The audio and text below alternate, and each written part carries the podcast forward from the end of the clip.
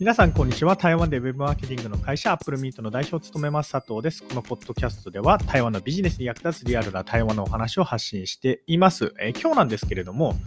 えー、僕の事業展開についてお話をしたいと思います。まあ、もっと詳しく言うとですね、アップルミントラボのメンバーで、えーと、キャリーさんっていう方がいるんですけれども、彼女が音楽教室をしていて、その音楽教室、僕だったら、えー、どういうふうに事業展開しますか？みたいなお話をしたいと思います。えーまあ、この話、えー、実は Apple Mint Lab の方でブログを書いてるんですけれども、まあ、この話を聞いてですね、あ Apple Mint Lab のブログではこういうことが書かれてるんだって興味を持った方は、えー、Apple Mint Lab にぜひ加入してみてください。じゃあ、えっと、この話をしようと思ったきっかけなんですけれども、その冒頭でもお伝えしましたが、Apple Mint Lab にですね、キャリーさんという方、まあ、女性の台湾人の方がいて、で彼女の旦那さんがですね、えー、淡水、淡水っていう場所、台北のちょっと北部にある、えー、海の近くの都市なんですけれども、そこで、えー、音楽教室を開いていると。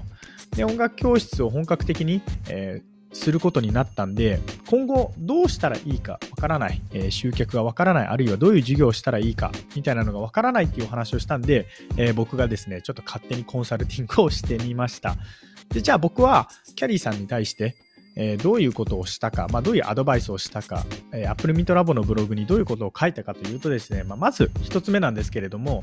競合他社の利益率を見てくださいみたいなお話をしました。じゃあ、キャリーさんの音楽教室の競合他社は誰になるかというとですね、こう、ヤマハ音楽教室とかかな？になると思うんですけれども、じゃあ、その競合が、えどんな、どれだけの営業利益率なのか、利益率なのかっていうのを調べるって、まあ、難しいですよね。で、ヤマハ音楽教室の人にこう聞いて、あ、ごめんなさい、僕ら音楽教室してんですけれども、あの、利益率ってどれぐらいですか？みたいな聞けるわけないじゃないですか。まあ、なので、一番いいのはですね、上場企業の財務諸表を見るっていうことがいいと思います。上場企業はですね、まあ、法律で自分たちの財務諸表を公開しないといけないので、ネットで調べれば出てきます。じゃあ今回、えー、競合他社、そのヤマハ音楽教室が、えー、上場してるかっていうと、ヤマハは上場してると思うんですけれども、ヤマハ音楽教室は上場してないと思うんですね。まあ、なので、学習塾だったら、えー、上場してる企業が結構あるので、学習塾の財務諸表っていうのを見てみました。その結果ですね、まあ、学習塾の営業利益率っていうのが大体10%ぐらいあったので、まあ、まずキャリーさんにお伝えしたのが、自分たちが、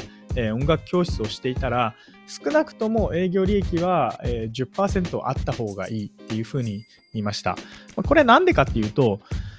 上場してる学習塾っていうのは、まあ、上場できてる理由がある、まあ、あるいは生き延びてる理由があるってことなんですね。じゃあ彼らがなんで生き延びてるかっていうと、おそらくこの営業利益率が10%だから生き延びられてるんですよ。逆を言うとですね、まあ、営業利益率が10%以下、あるいは5%みたいな会社さんっていうのは、こう、淘汰されているから上場してないと思うんですね。なので、まずは競合の、しかも成功している、え、競合の営業利益率に合わせて自分たちも音楽教室を運営した方がいいっていうお話をしました。で次に、え、僕がしたのがですね、え、財務諸表、まあ、有価証券報告書とか見るとですね、ま、どんな事業をしているか、あるいはどんなことを考えているのかっていうのが、まあ、全部書いてあるんですね。で僕、学習塾の、えーと、トーマス、えー、トーマスっていうのかな？ごめんなさい、えー、理想教育グループとかっていう会社だったと思うんですけれども、ここの、えー、財務諸表を見ました。で、その結果、この学習塾が、え今後しようとしていることはですね、まあ、その学習塾っていうのを軸に、例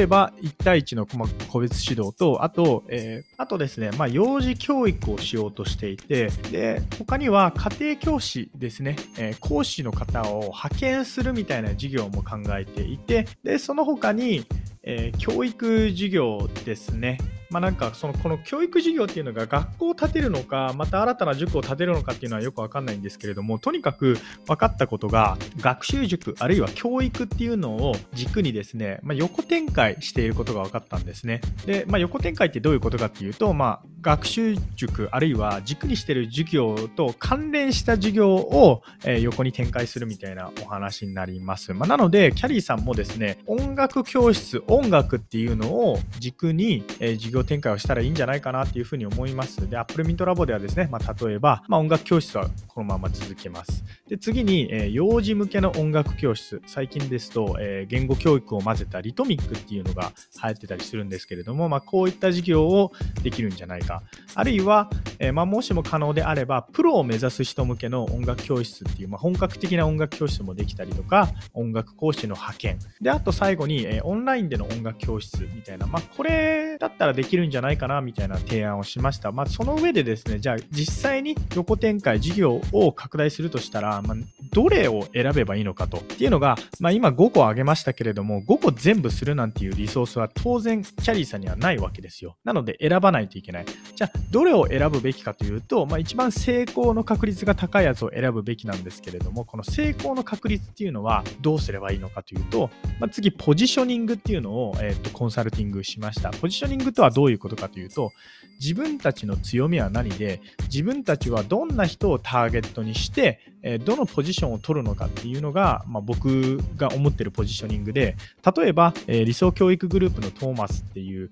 会社はどういうポジションを取ってるかというとですね、まあ、進学塾でありながら個別指導っていうポジショニングを取ってます。でこのポジショニングをするときにあの便利なのがあの X 軸と Y 軸のこの十字のなんかあるじゃないですか、こう競合分析みたいな。で、これの、まあ、Y 軸の左側が集団で右側が個別で X 軸縦が進学と補修補修っていうのがそのなんか趣味レベルみたいな、まあ、こういうふうに XY 軸みたいなのを作った上で自分たちはどこのポジションにいるのかっていうのを、えー、明確にする。あるいは自分たちはどこのポジションにいるべきなのかっていうのを明確にするのがいいかなっていうふうに思いました。で、えー、話を戻すとですね、まあ、理想教育グループはどうやら個別で進学塾っていうポジションを取ろうとしてるんですけれどもじゃあキャリーさんはどういうのがいいかっていうと個別でプロ向けがいいのかあるいは個別で趣味趣味向けのターゲットがいいのか、あるいは集団で趣味向けがいいのか、あるいは集団でプロ向けがいいのかっていうのを考えるべきなんじゃないかと。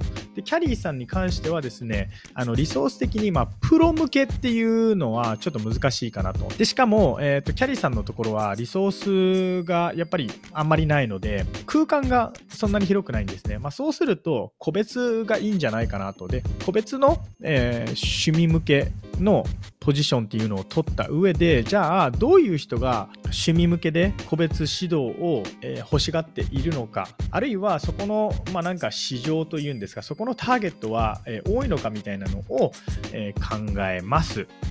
まあ、いずれにせよですね、えー、と大事なのは自分たちの強みっていうのは何で自分たちが自分たちの強みが活かせるポジションは何か、まあ、これ自分の土俵で戦うみたいな表現を僕してるんですけれどもそれを、えー、と明確にすればえー、いいんじゃないですかと。そうすると、えーと、ターゲティングっていうのが明確になって、自分たちが取るべきコミュニケーションの仕方っていうのが分かってきます。まあ、なので、えっ、ー、と、ごめんなさい。ちょっと話長くなったんですけれども、まとめるとですね、まあ、もしも、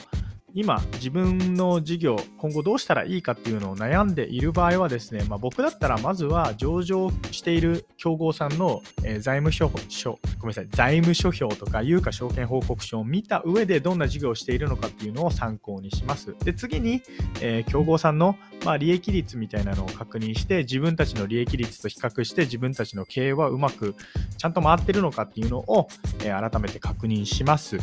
で、最後に自分たちのポジション、自分たちの強みは何かっていうのをきちっと自己分析をして、え自分たちの強みが活かせるようなポジション、ターゲットは何かっていうのを明確にするっていうお話でした。まあ、実はですね、僕、あの本業ではこの他にもう少し売上の因数分解をしてみたりとか、あと何してるかな？ごめんなさい。あと複数いろいろ競合分析というか自分たち、じゃあ次事業何をしようかって言った時にあの考えることがあるんですけれども、まあこういうことをですね、僕、Apple Meet Labo で、えー、皆さんにお伝えして、まあ、皆さんのビジネスの助けになればいいかな、みたいな感じで、えー、発信をしています。まあ、もしもこの話を聞いてですね、Apple Meet Labo に興味を持った方は、一回ちょっと入ってみてはいかがでしょうか。はい。以上、Apple Meet 代表佐藤からですね、まあ、事業の展開の仕方についてでした。えー、ご視聴ありがとうございます。